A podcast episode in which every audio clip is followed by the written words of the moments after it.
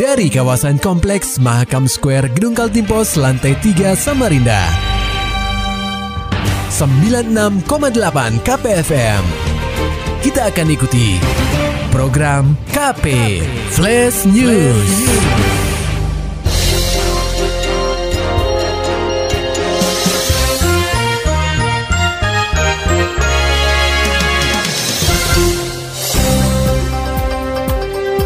Anda sedang menyimak program K P Flash News bersama saya Agung Pratama.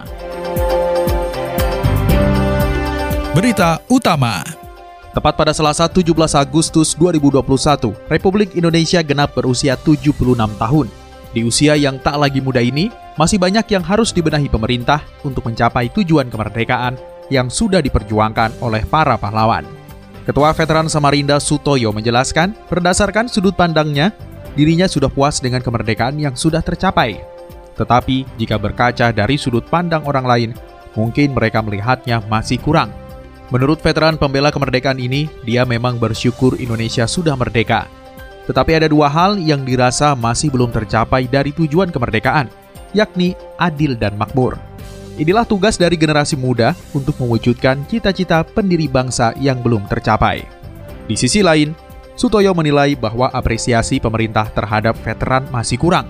Masih banyak veteran kemerdekaan ataupun pembela kemerdekaan yang tidak memiliki rumah pribadi. Nah, karena rakyatnya kaya, jadi veteran ini juga berjuang, ya diperhatikanlah sekarang. Hmm. Tapi cuma perhatiannya itu kurang sesuai yang diharapkan, hmm. ya kan? Kan masih banyak sekarang ini veteran pejuang yang tidak punya rumah, hmm. ya kan? Jadi banyak sekali masih. Dan memang veteran itu susah ya, jadi veteran itu jiwa pejuang ini kita tidak boleh masuk partai, hmm. kita berjuang tanpa pamrih, ya kan, tidak boleh pandang bulu, tidak boleh beda-bedakan suatu golongan atau suatu partai, partai ini, partai ini, agama juga gitu, sama saja semua itu rakyat, itu yang kita bela. Sutoyo juga bercerita mengenai perbedaan kondisi zaman penjajahan dengan kondisi di tengah pandemi covid sembilan belas. Menurutnya, jika kondisi di masa kolonial dulu, musuhnya sangat nyata yaitu penjajah. Berbeda dengan sekarang, musuhnya adalah virus yang tidak terlihat secara kasat mata. Sutoyo menambahkan pada era penjajahan, masyarakat harus mengangkat senjata melawan musuh agar bisa merebut kemerdekaan. Namun, di masa pandemi saat ini, masyarakat hanya perlu menerapkan protokol kesehatan untuk ikut serta berperang melawan covid sembilan belas. Apa bedanya, korbannya lebih banyak sekarang daripada dulu. Kalau ini saya loh ya, hmm. saya kan tidak tahu jumlahnya, saya kan bukan pengamat, benar, benar. Saya kan kira-kira. hmm. Kita perang seperti saya perang sampai kayak gitu aja, tiga orang mati, hmm. ya. Sekarang baru mati jutaan tidak apa-apa, tenang aja. Kenapa kita mati dua orang aja Pak Karno marah, hmm. yang digantung itu, hmm. angkatan laut, hmm. ada kan, ada. Malaysia itu, hmm. nah, ini bedanya. hmm. Jadi kita ini sekarang ini masih perang, ya mudah-mudahan kami juga semua juga ikut perang juga. Ya perang, perang kita ya kita pakai masker, ya kan sudah membantu kan ini. Kita masih jarak pendek, kita nggak usah salaman, jarak kita kan cukup jauh, ya kan. Nggak berkerumun itu sudah sudah sudah membantu, sudah ikut mendukung. Zaman sekarang begitu perangnya. Lebih lanjut, Sutoyo berpesan kepada tenaga kesehatan selaku pejuang melawan covid sembilan belas agar bisa bekerja tanpa pamrih untuk rakyat. Jangan jika ada uang baru mau bekerja untuk rakyat. Itulah pejuang sebenarnya, yakni berjuang tanpa pamrih. Beralih ke berita selanjutnya, terhimpit masalah ekonomi seorang buruh karet nekat mencuri dua unit ponsel. Laporan selengkapnya akan disampaikan reporter K P F M Samarinda, Muhammad Nur Fajar. Putus asa mencari sesuap nasi di masa pandemi covid sembilan belas, seorang buruh karet berinisial V S nekat mencuri dua unit handphone di sebuah bangunan dua lantai di Jalan Cipto Mangunkusumo, Kelurahan Simpang tiga, Kecamatan Lojanan Ilir, pada Jumat tiga belas Agustus dua ribu dua puluh satu, sekitar pukul lima tiga puluh lima waktu Indonesia Tengah. Kapolsek Samarinda Seberang, Kompol Mada Anwara, melalui Kanit Reskrim Ibtu Dedi Septriadi membeberkan, saat menjalankan aksinya, pelaku nekat menaiki bangunan dua lantai tersebut. Kemudian, pelaku mencongkel jendela dan segera mengambil satu unit iPhone tujuh Plus dan satu unit handphone jenis Oppo Y lima belas. Cara memasuki atau cara melakukan kejahatan pencurian, uh-huh. dia melalui jendela yang terkunci. Akhirnya oleh si Victor ini jendela tersebut dirusak, dicongkel ya. Uh-huh. Jadi sehingga sehingga jendela tersebut rusak, akhirnya si tersangka itu masuk ke dalam kamarnya si korban. Pada saat itu korban sedang sedang tidur bersama ibunya. Kemudian si korban mengambil uh, dua buah H P tersebut, yang H P tersebut letaknya di atas kepalanya si korban, karena saat itu H P tersebut sedang di-C S, ya, sedang di-C S. Kemudian dia ambil, setelah diambil dia berhasil kemudian keluar melalui melalui jendela itu juga yang dia masuk pada saat itu. Ketika sadar ponsel yang dimilikinya hilang, korban segera melaporkan kejadian tersebut ke Polsek Samarinda seberang. Tak butuh waktu lama, V S akhirnya berhasil dibekuk di hari yang sama, tepat di kilometer dua puluh tiga Desa Batuah, Kabupaten Kutai Kartanegara pada pukul dua puluh dua tiga puluh waktu Indonesia Tengah. Dari tangan pelaku, polisi menyita barang bukti dua unit handphone dan satu unit sepeda motor.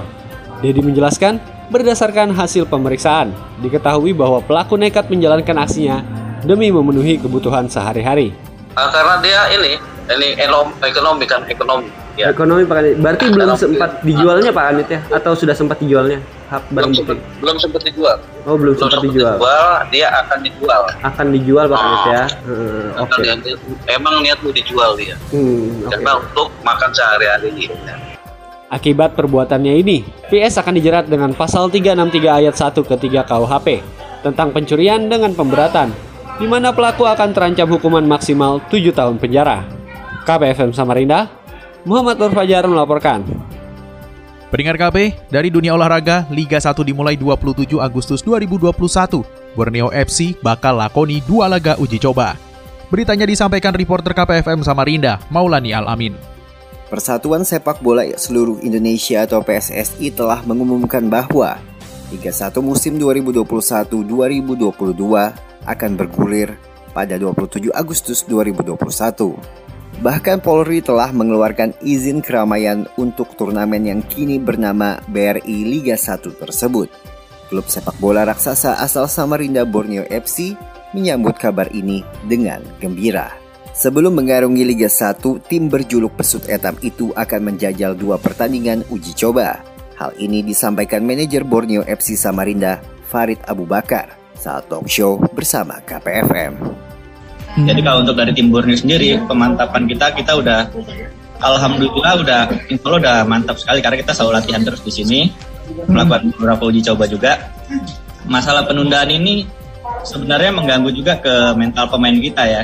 Hmm. Karena mereka udah sempat bahagia, mau liga udah memulai, tahu-tahu baru jelang dua hari keluar lagi, ditunda lagi sampai tanggal dua puluh tujuh. Ya. Yeah. Yeah.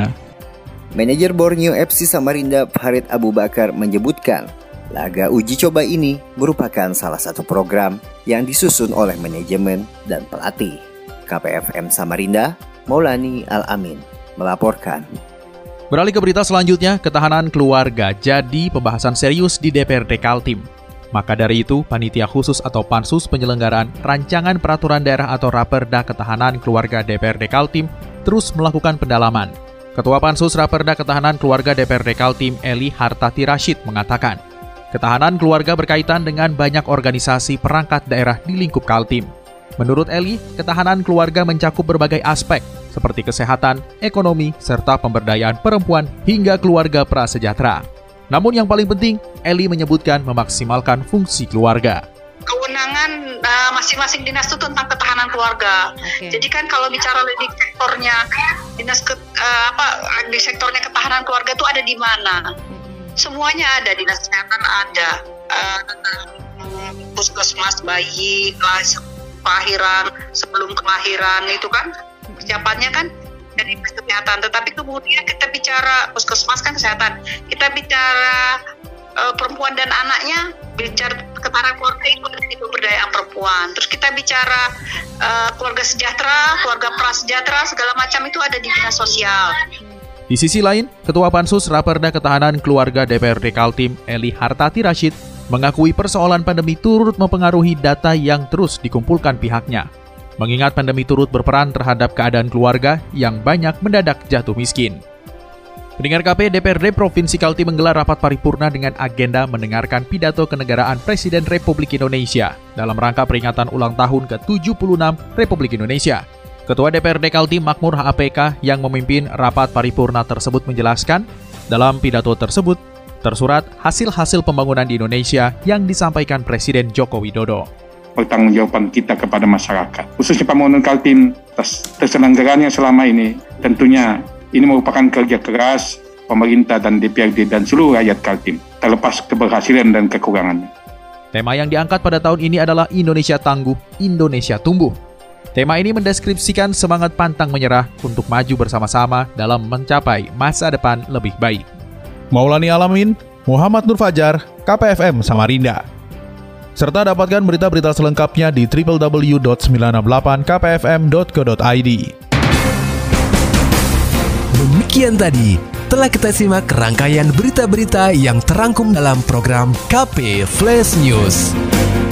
Persembahan dari sembilan puluh enam koma delapan K P F M. Terima kasih dan sampai jumpa.